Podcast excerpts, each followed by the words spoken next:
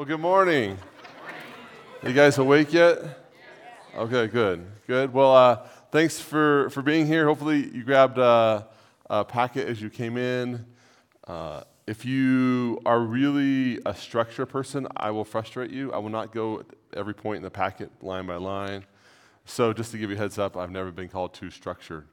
So, before we jump into stuff, let me just pray for us and jump into our time together. So, God, thank you for each person here. I thank you as we talk about this idea of trust that uh, we're just continually reminded that you are trustworthy and that never changes, that's permanent, that's forever. And thank you for that gift that we always can come to you no matter, no matter what. In Christ's name, amen. So, a couple, a couple things. So, I love coming to this place, and I'm here with my wife Carly. We've been married 25 years after uh, this July was 25 years that we've been married, two uh, teenage boys. And I love this topic. I'm from Valencia Hills Community Church down, we're about a mile from Magic Mountain. So, yeah, so, uh, I was getting some teasing from some of them. They're like, can we just go the other talk and get your packet? Uh, but then I wouldn't trust them very well after that. So, no, it's just great to be here with friends and spend some time talking about just rebuilding trust or growing trust or strengthening trust.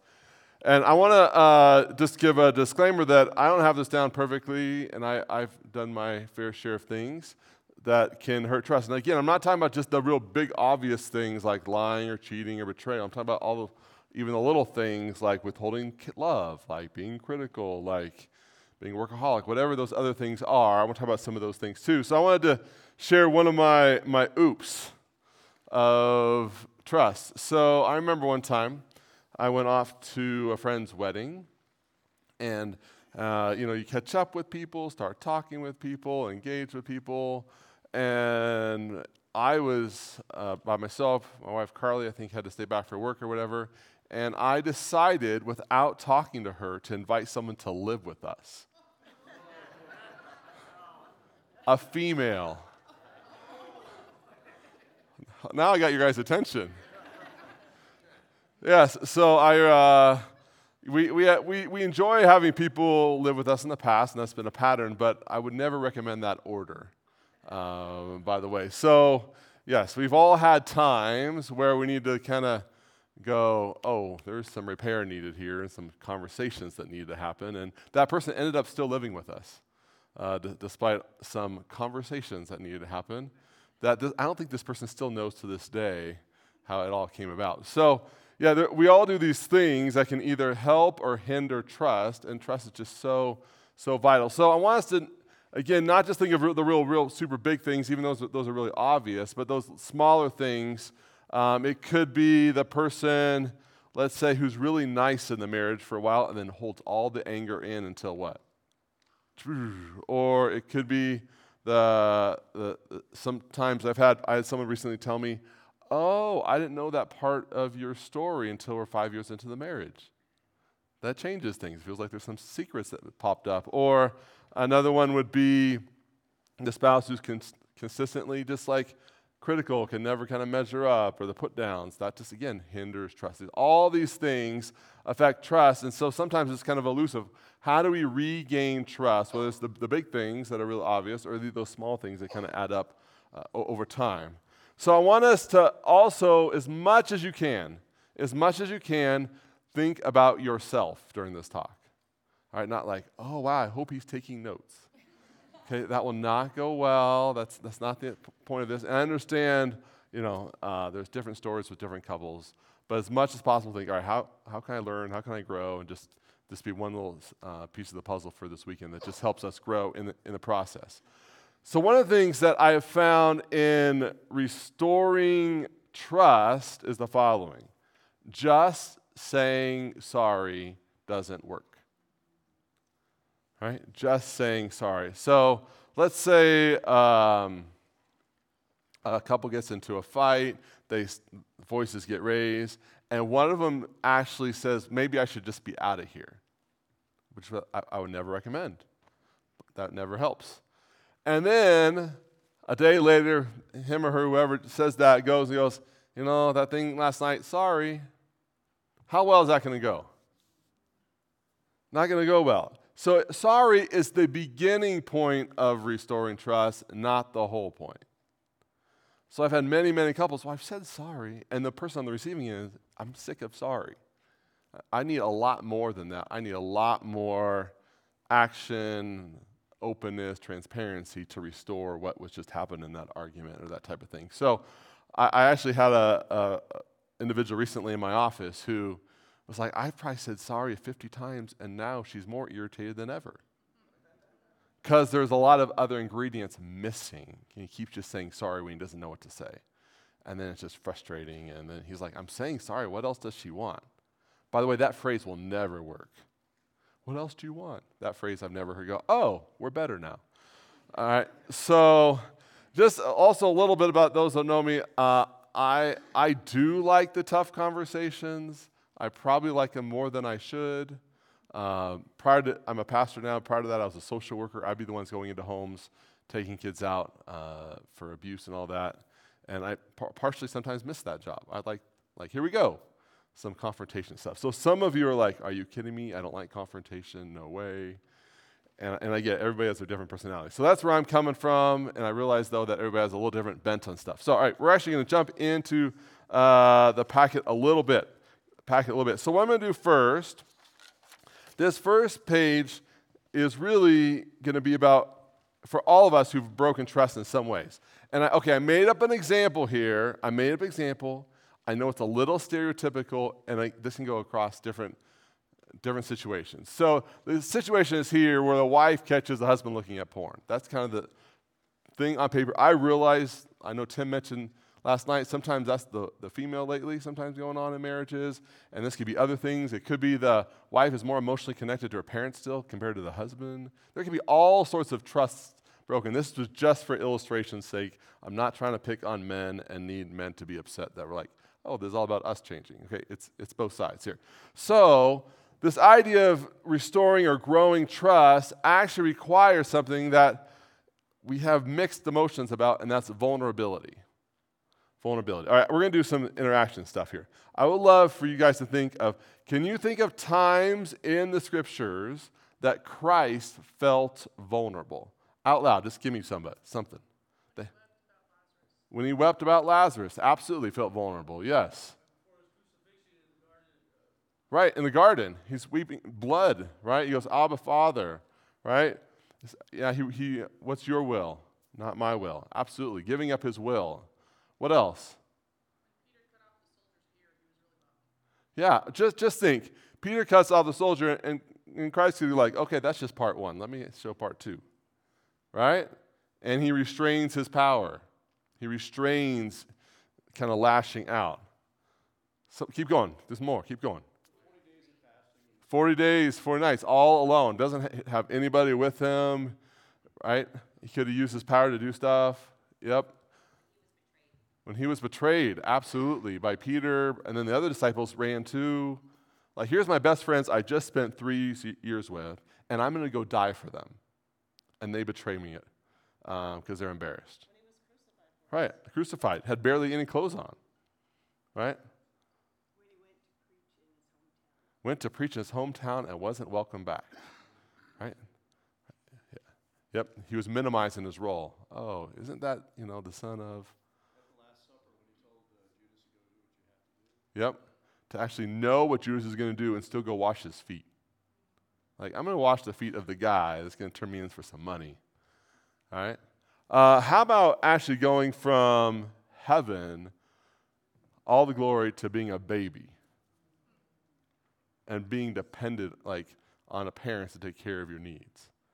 So Jesus gets this idea of vulnerability, and he he's lived it. This is not just a conceptual things that Jesus ha- knew about. It's something he experienced, lived, and knows what it's like to feel vulnerable, and actually chose to be vulnerable on our behalf. He actually chose that. So he models this, but this is really hard for us to do. And here's what I hear a lot of kind of themes as I meet with people is this. I want a lot of closeness and emotional relational intimacy and a a thriving connection in our marriage, but I don't I want them to go first with vulnerability. Can they just go first? Because vulnerability is risky. Right? All right, what are some all what are the risks? This again, out loud. What are some of the risks with being vulnerable for other people that couldn't make it to Hume? All right, what are some of the risks for couples if they're vulnerable? What are some of the risks? Rejection. Rejection. That's probably the biggest one. Being judged. Absolutely. But someone else. Criticism. Being put down. What's that? Crying, crying, crying alone, maybe. Disappointment. Yeah, yep. Someone brings it back up in an argument, right? You're vulnerable in a conversation here, and then an argument later, well, you know, and it gets thrown in your face. Like you're thinking, oh, that wasn't worth it. That wasn't worth it at all. So, vulnerability is absolutely essential. So, this idea of just saying I'm sorry is a starting place, not the whole place, uh, to have hopefully lead to places of vulnerability. And vulnerability is really, really, really tough because we always want the other person to go first. There's risk. But t- a healthy marriage is with two people that actually have a significant m- amount of vulnerability going on. They're open with each other, they're transparent. They talk about some of the hard things. You have conversations with your spouse that you don't have with anybody else on the planet. Right? That's one the exclusivity of marriage is you have these conversations that you don't have with anybody else. Okay, so again, I made up a scenario. Again, this can be the situation, the details, can be really different. Of let's say uh, the husband is caught looking at porn, what would it look like for him not just to say, I'm sorry, but to actually be personally, emotionally vulnerable? Because I guarantee if he just goes, you know, I'm, I'm not looking at anything and I'm sorry, can we just have a little more peace in our house? That's never going to work with that because there's no vulnerability there. So, this uh, kind of this first page says rebuilding trust requires vulnerability. Um, so another one, for, number one would be uh, he's willing to show up at a group and face the unknown. I've had guys say this you know, I'm going to do whatever it takes for my wife after what happened, but I don't need outside help. And I'm actually tempted to be sarcastic in that moment after watching. That's my, one of my own issues. right? I'm willing to do whatever it takes, but I, want, I don't want anybody else to know. Because if I show up at that men's accountability group, that support group, 12 step, whatever, the celebrate recovery, whatever it is, that requires vulnerability. That requires other people who might know my stuff. So the all American way of growth is this I got it. I got this. I can handle this. I got this. But there's no vulnerability in that. And, and how, long does, how well does that idea of work? How well does that work if we just go, I got this? It doesn't work. So just showing up at a men's Bible saying, instead of saying, hey, pray for my uncle, he has cancer. Again, there's nothing wrong praying for, praying for other people's cancer. Showing up at the Bible saying says, I blew it. I'm hooked on porn. Now that's vulnerability. Like, and the risk there is awkwardness. I've had people say, well, I don't want to have like socially awkward things happen. Right? So again, there's risk here with being vulnerable. Another example would be um, he's willing to get some help for himself. I'm a little biased here. Yes, I'm a pastor, but I have a counselor hat, so I'm a little pro therapy, so that's just because of my, my bent there. Uh, he's willing to look at the pain in his life, not just stop a behavior not just stop a behavior. Pain fuels bad habits. It does. We all want a sense of escapism sometimes, and pain can really fuel and to actually look at that. Another one, this is really essential here, number four, he's willing to look at the shame that's involved. Uh, this, is, this could be another whole talk, but one of my personal beliefs is shame is one of the greatest, if not the greatest, deterrent to spiritual growth. I've never seen anything greater um, than shame in deterring our spiritual growth. Because, and it's, the word shame is used over 100 times in the Bible, and it's the first sin, like consequence of sin that came out of Adam and Eve sinning. Genesis and Genesis 2 says they were naked and what? Not ashamed at the end of Genesis 2. It doesn't say they were naked and happy, naked having a good time. No, it says they were naked and what? Unashamed. Adam and Eve sin in, in verses 1 through 6 of Genesis 3. In verse 7, all of a sudden they realize their what? Their nakedness. The first consequence listed was shame. So anytime we try to work on habits but we don't address the shame, we're kind of putting a band-aid on a broken arm. The band, but that's really tough. Uh, I, I know the people from Glen Hills have heard me say this before, but if you ever go on an airplane and don't want someone to talk to you, just set a shame book on your lap that you start reading during the flight and they will not say a word. Because it's such an awkward feeling. No one wants, and shame can come from outside and from within. Shame can feel happen to you by what something does to you, or shame can feel how you feel about yourself. It can come from both both sides. So looking at shame is absolutely essential. Another one, this is really this is about as big as it gets too. Willing to look at the pain that he caused. I, I can't think of something that helps couples repair trust when they than this one. So again, again, that guy looks at porn or that could be all sorts of other issues. He goes, I'm willing to look at her in the eye and go, I don't want you to move on. I actually want to listen to the pain I caused you, and I won't be defensive. I've said that to couples in my office, and she goes, I think I'm going to faint if he ever did that. Because that, by the way, that's not human. That takes Holy Spirit work, because no, none of us want to do that. None of us want to go, I'm willing to sit there, listen to it, and be present with it and not be defensive about it. But when that happens, it's amazing. I can't think of hardly anything else that rebuilds trust than that.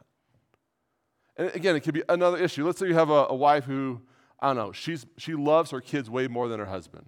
Her, that kind of Tim talked about that briefly yesterday. And so imagine if she said to him, I'm willing to hear how you felt alone in this home, how I prioritized our kids over you. I'm going to listen to how that's affected you, and I won't be defensive, and I won't explain it away. And he, will look at me like, Is this for real? real? Really? But that takes Holy Spirit stuff. That is not natural behavior. That takes the work of God in us to act that way. Because all of us either want to either move on or explain away or respond and say, Well, you're pointing that one thing at me. I have about five things I need to bring up with you.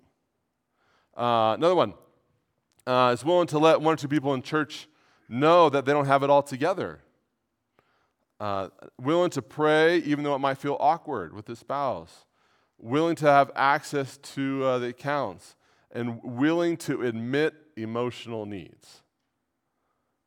Again, these things only happen with God's help. Again, I've had, I've had guys say to me, Can I just go work a 24 hour shift for my job instead of do some of these things? Please.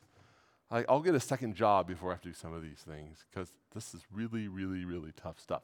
Okay, so here's what we're to do now. I want you to take like two minutes and actually talk about what you're thinking about with your spouse. And please don't go, oh, these are really good for you. Please, that will not.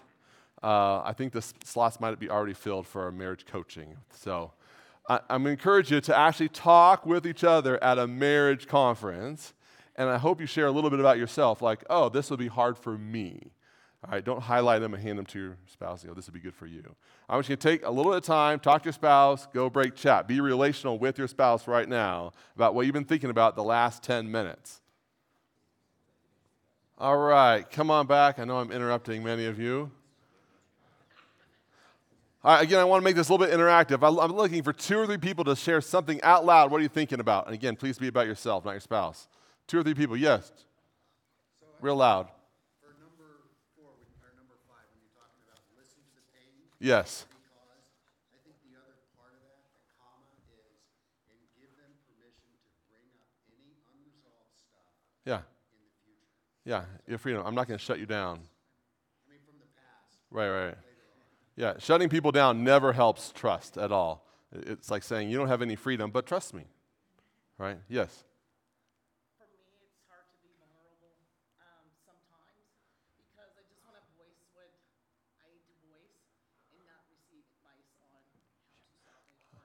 Oh, so you want to be vulnerable and not have him solve it in two minutes? Yes.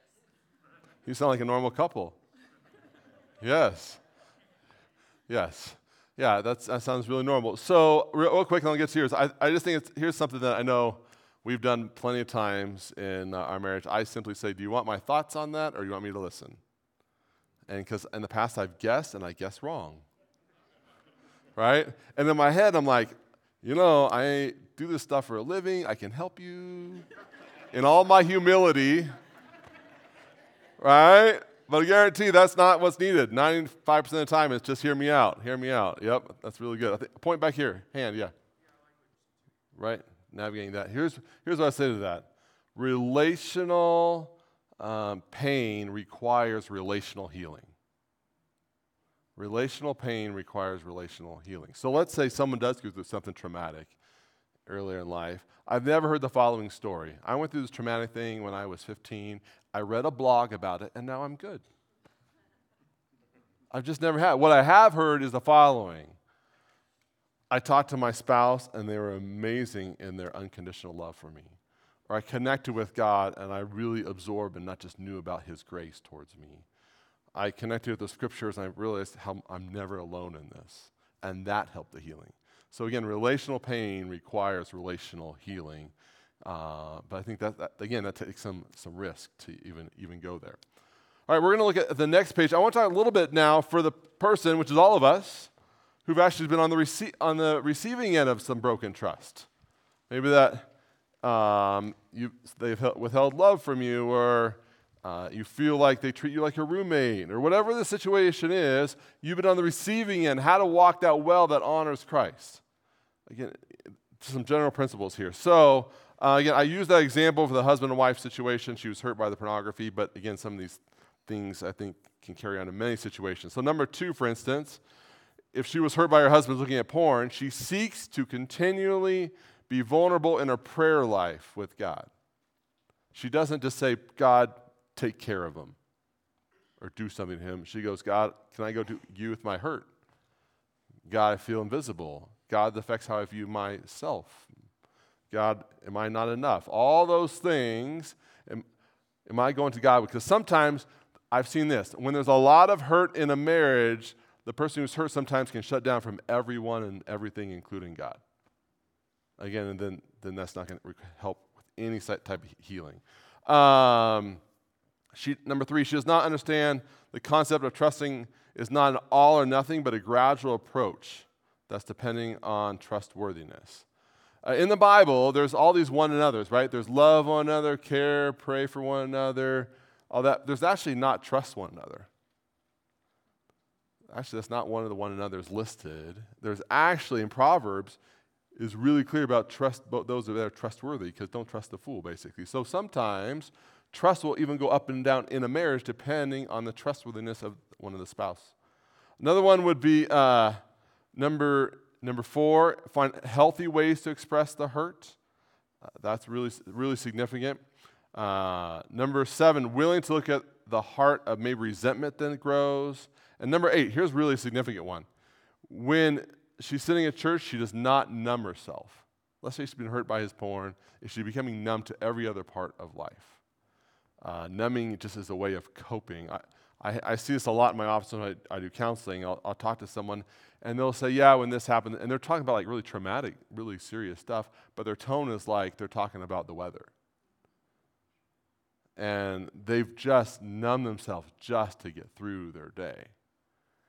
And I'll, and I'll actually say to them, I, will I'll say to the person, it sounds like you're kind of, I wonder if you're numb with all the stuff you told me about. And then often there's what? There's like these tears that start to come because like, that's just their, their coping style just to deal with, deal with life. But then it becomes numb to everybody else, including God. Um, willing to get help herself. I've heard this a lot. Uh, let's say in this situation with a female, uh, she's like, it's not fair for me to have to go get help. He's the one who caused all these problems. That's not fair. So, again, th- th- that resentment can really fuel us and make us uh, have, have some challenges. Go to the next page. Next page. Just a list of patterns that help us heal in relationships. Uh, uh, self beat up. Anybody, anybody professional self beat uppers? Okay, oh, five of you. Okay. Um, Imagine if we actually really, I would say, not just knew about God's forgiveness, but absorbed it. Anybody here ever have like a regret that pops up in your brain? Like you're just driving somewhere and that, that, that pop up thought kind of just like pops up, like, where, where, did that come from? Wouldn't it be amazing if like our very next thought was, oh, this is so good. Hmm. I'm forgiven. Yeah. God, God, as far as the east is from the west, I'm forgiven. This, this is a good day because, you know, it's really clear he's forgiven me. He doesn't hold that against me. But that's not what we do. Forgiveness sometimes I think is more of a conceptual thing, not an experiential thing. in our Christian life. Versus, like, he's forgiven all those things. Everyone, even the ones that no one else knows about, or the ones that just kind of nag at us sometimes, he's completely uh, forgiven. Keep going. Another one. Uh, number 10, avoid pa- emotional pain or go to God with all pain. One of my, my favorite thoughts in regards to our emotions and when there's trust is this every emotion I feel is a chance to connect with my Heavenly Father. Every emotion I feel Every emotion I feel is a chance to connect with my Heavenly Father. So imagine uh, for uh, those of you that have uh, kids, how much do you want them to open up to you when they have a hard day? Of course we do. Let's say they had a hard day with a teacher or a, another student or peer, whatever it is, and they come home and they're, let's say they're quiet. As a parent, we would want them to say, hey, what's wrong? And they open up, right? And even though it's probably tough for us to hear because we want to protect our kids and have them have a smooth day, there's actually a sense of, of joy that they felt the freedom to open up to us. Right? We, as a parent, we're like, there's a sense of we're connecting now because there's transparency with my little boy or little girl. And there's actually a sense that we feel closer because of this. There's actually a sense of joy. And I would say God feels the same with us. When we go and go, God, can I tell you about my disappointment today? Or can I tell you about one of my uh, things on my bucket list today? Can I tell you about my shame today, my bored today, my anger today? There's actually a sense of greater connection that happens. But sometimes we have this idea with the negative ones I'll work on that and then I'll get to God. Uh, or just help me not get mad, or just help me not. And it's not about connection, it's just about behavioralism. And he craves connection far greater than any of us have ever tried to crave connection with our kids. I think that's just a humbling thing. For those that have kids to think, he longs to crave with you and I far greater than you ever long to connect with any of your kids or grandkids. I mean, just a, that just is, is mind-boggling to think of that craving that he has for us. But sometimes when we, you know, when life's really tough, that, that those thoughts kind of go out, out the window. Uh, some other really significant ones here. Uh, number 16, those spiritual routines are really essential, even in the pain. Sometimes we can forget the, the even just going to church, a little time of prayer, a little time of reflection, um, even in our pain is really essential. It's really, really essential. The last one is this when will they be or- over this? Um, by the way, if you ever hurt your spouse, that phrase will never, that actually makes it worse. Here, all right, so if any of you in the room who's actually have hurt your spouse in a really significant way, here's what I say to them. Please take as much time as you want to forgive me. I don't want to rush you a bit. You can bring this up in a year or two.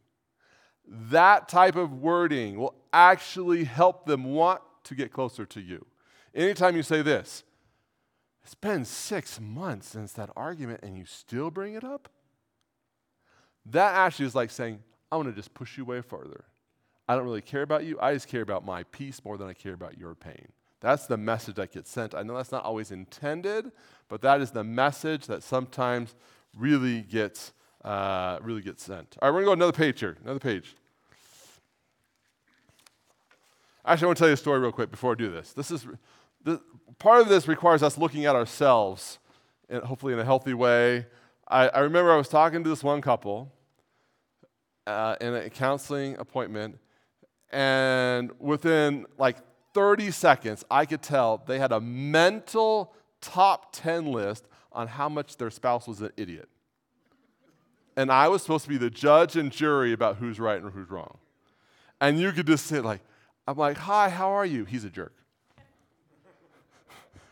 it was, it was like you could just, you could just tell. So I, I, uh, I was going to have a little fun with it. So I, I decided, hey, before we jump into the issues, can we just can I ask a little about you guys? And they're like, well, okay. And I said, I'd love for each of you to think of like two or three things that you do that makes the marriage more difficult.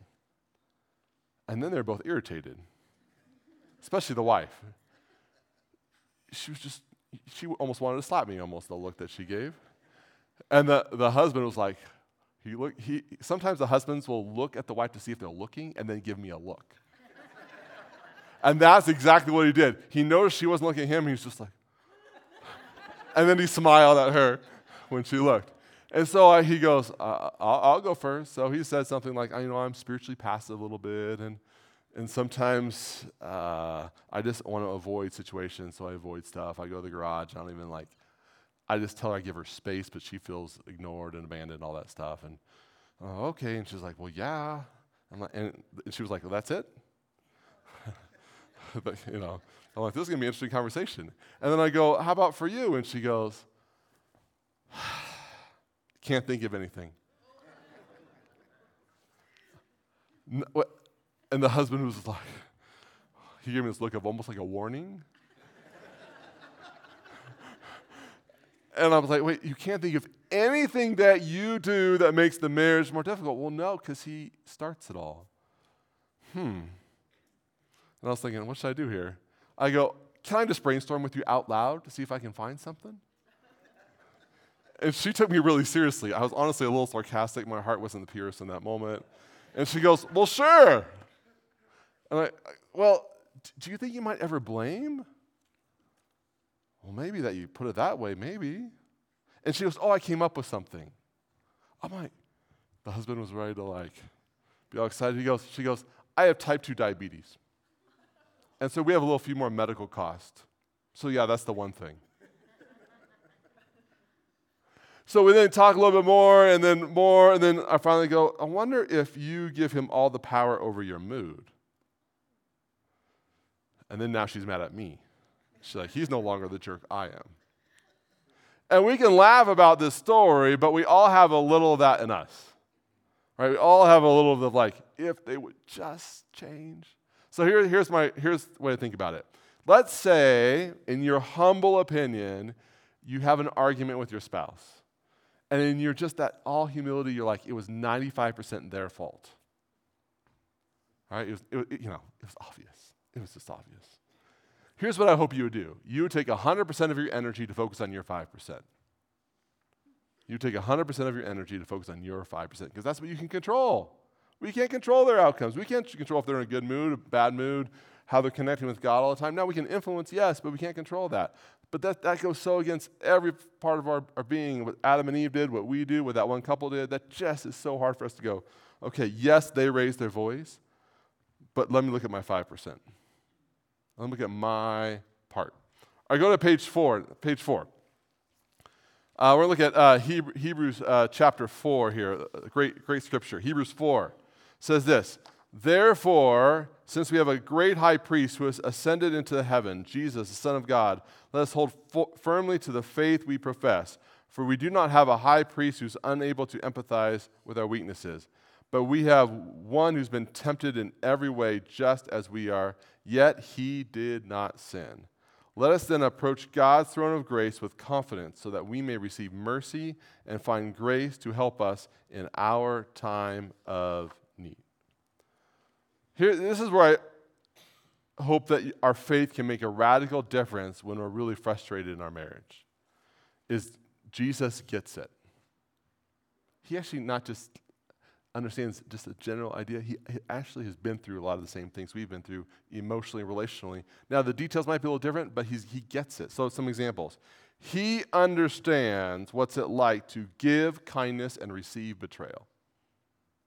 He experientially really knows what that feels like. He gets being rejected by multiple people. He uh, understands asking God to remove pain and having re- his request denied. He, he gets what that all feels like. He understands feeling alone in the midst of great pain. When he was on the cross, he said those famous words Father, why, why have you what? Forsaken me, right? He's quoting from Psalms 22. Some translation says, Why, why have you abandoned me? Right? He gets what, what's that like. He understands what it feels like to be insulted and abused. He understands the experience of people caring about him only if he meets their expectations conditional love, right? Just think of the, you know, riding on a donkey the week before, right? And if he meets expectation, there's love. And sometimes that happens in families. I'll be loved if I do all the che- I check all the boxes. If I'm really sweet, I'm really nice, I bring home the money, I do this or I do that, I, whatever it is, then I'll be loved. Or this, he, understand, he understands feeling abandoned. All right, let's do this. Take two minutes, talk to your wonderful spouse. about what do you think about this page that he gets it? And whoever talked least last time, you go first this time. All right? What, when you just hear Jesus experience these things, what goes on in your brain? What goes on in your brain when you realize he went through these things? All right, come on back, come on back. All right, we're just going to jump to a few more practical things. We have about 10, 15 minutes left. A few more practical things just about, about trust. All right, a couple practical things is this. One of the things that gets confused a lot in what I call uh, like Christianville is uh, forgiveness is the same thing as reconciliation. And they're not the same at all. So you might forgive a friend, a spouse, but that doesn't mean you trust them yet and reconcile. So forgiveness, is my de- this is my definition, is uh, giving up the right before God to get back at them. It's just, I'm giving up that right. I'm not going to hurt back, get back at them. Again, you can forgive somebody and, and actually not talk to them. Versus reconciliation requires what? A moving closer to restoring trust. So like it's really, I've had this happen like in, uh, in church settings all the time where someone will say, well, I thought you forgave me. Right, so uh, the following situation, I've seen this happen type of thing. So again, we go back to the guy and the pornography thing. So let's say she goes, yes, that was nine months ago. I forgive you. And then it's been, again, it's been a year or so since the incident happened. And then all of a sudden, uh, he's getting ready for this day at work. He walks out of the bathroom, getting ready, and he, he notices she was looking at his phone, saying, like, just double checking. She's probably feeling insecure or whatever. She just has that sense. And he goes, What are you doing? I thought you forgave me implying, I thought you still 100% completely trust me. And she's like, yes, she has forgiven. She was not decided not to get back at him or hurt him back or whatever it is.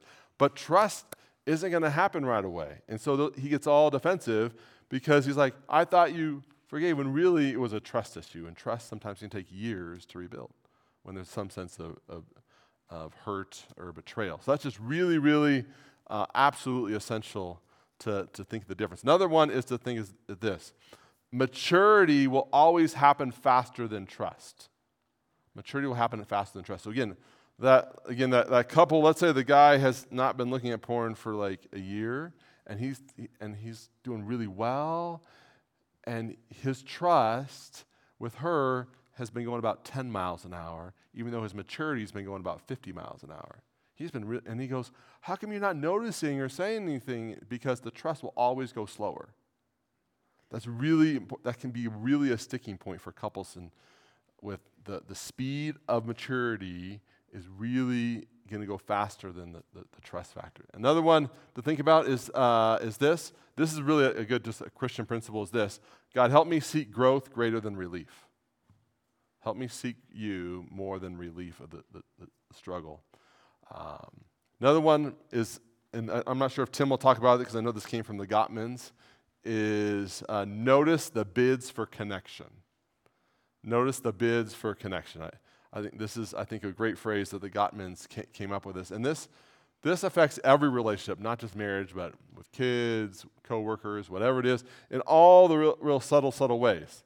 So, like, instance, in my own marriage, okay, so my wife Carly is a labor and delivery nurse sometimes she'll tell me about a birth story. She'll tell me some birth story about some woman I've never heard of. Intrinsically, do you think that's my top interest?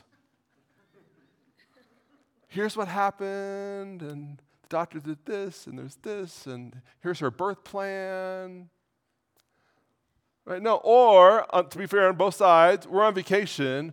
I'm reading a book on domestic violence and I'm like, hey, can I share with you what I learned? And we're at the beach.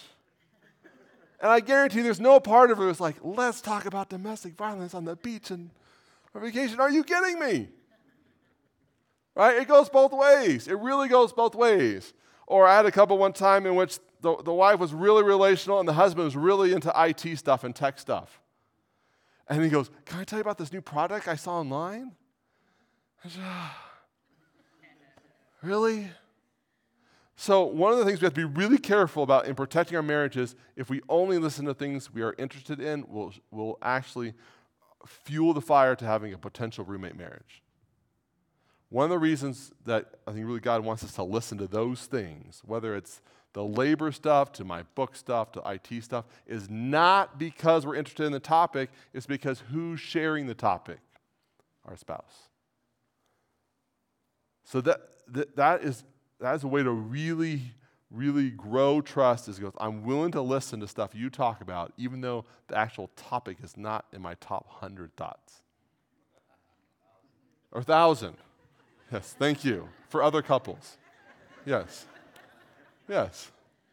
So again, if we only show interest, it's going to be really hard to, to uh, build those blocks of trust. Because that's how the world works in a, in a work setting or friend setting is you just talk about what? The things you're interested in. And if you're not, you kind of walk away like, I have to get back to work. Right? But if you're interested, you kind of keep the conversation going. Versus, I'm listening because of who's sharing the topic, not because I'm interested in the, in the topic. All right, I want to share, uh, it's actually, this will be on page 10. This was uh, written by Gary and Carrie Oliver. It's just this, I just love the humility in this prayer that, that they wrote together. It's, is I just think it just gives a summary of the humility God wants us to have towards each other. It says this Jesus, look at me. Page 10. Show me my weakness and strengths. How am I doing loving my partner? Jesus, if I were kinder and gentler today, what would that look like? I think I might speak more softly. I would listen to my spouse today. I would say, I love you. I would touch this person you gave me. I would say, I was sorry because you love me, Jesus. I might even be willing to face conflict with my spouse or take responsibility for something I said or did. I might let my spouse see my heart as I'm doing with you now. Thank you for this mate that you've given me. Help me to see what I need to change in order to love well. I know that you love me well in spite of myself. I believe that as I do these things and I pray this prayer continually, I can work through my emotions to better. I can look at not only how I feel about how we, uh, we both feel in our marriage, and that gives us hope for a deeper intimacy. I think it's just really well, well said. All right, here's what we're going to do to end. Here's what we're going to do to end. I want you to take two minutes, again, with your spouse, and just talk about what's one thing you want to remember from today. From just, just, just talk. Just this talk. What's one thing for yourself? For yourself, what's one thing you want to remember and then we'll wrap it up. Take two minutes. What's one thing you want to remember? Then we'll come back. All right, come on back. I'm looking for two or three people out loud. What's one thing you want to remember that you don't mind saying out loud? Two or three people. Yes, real loud, please. The 100% on the 5%. Yes, that is so much easier said than done. Yes. Listen to the stuff you don't care about. Yep, yep, absolutely. Something we can do for each other as families. Yes. Vulnerable, yeah. You almost said that with a question mark. Be vulnerable? I won't, qu- I won't make assumptions. That's not good as a counselor. Yes. Yeah, forgive. Yeah, absolutely, absolutely. Uh, uh, Proverbs 29, uh, 25, 19 says, trusting in a treacherous man is like a, a bad tooth or a foot that slips. All right, so Proverbs actually warns sometimes. With another hand back here, real loud. Yeah, sorry is the beginning, not the whole. That's really, really last thing. Yes. Really get a handle on shame. Get a handle on shame. Yeah, shame is, is, is so detrimental. Yes. Bring your pain to God. Yeah, one a hard question to ask is what pain am I avoiding bringing to God? That's a hard one. Yeah. Oh, she, your wife became a football fan, huh? Oh, yeah. it's interesting you say that with her who had to step out. Oh, that's great. That's great. All right, one of the pages we didn't get to here that we're going to end with this is this page 11 and 12. It's our identity in Christ. I think that's really essential. Is this our identity always affects our activity? Our identity always affects our activity. So, how I carry myself is always influenced by who I am as a person. So, I think identity in Christ is such wonderful stuff. We could spend a whole time on just those two pages, but Sometimes, if you're like, I wonder why that bothers me, because it might be related to some parts of identity that needs, needs some work. So thank you guys for being great. The, um, my email's on the front page of this cover page. If you ever want to ask a question later, I'll hang out here a little bit more. I think there's a break. Um, I think we're back in this room at 10:30 for the main se- session with Tim. So if you want to take a break, go to restrooms or whatever, we'll be back here in 10:30. So let me say a prayer for us, and we'll wrap up our time. So God, thank you uh, that you get what it means to wrestle through stuff, to be vulnerable. You you get those those challenging, challenging things that come up in relationships. You get what feels like even to be betrayed. But yet, you are the great initiator of love, of grace, of mercy, forgiveness. You initiate that stuff way before we initi- come back to you with it. God, thank you for being the great initiator, and we love you. In Christ's name, amen.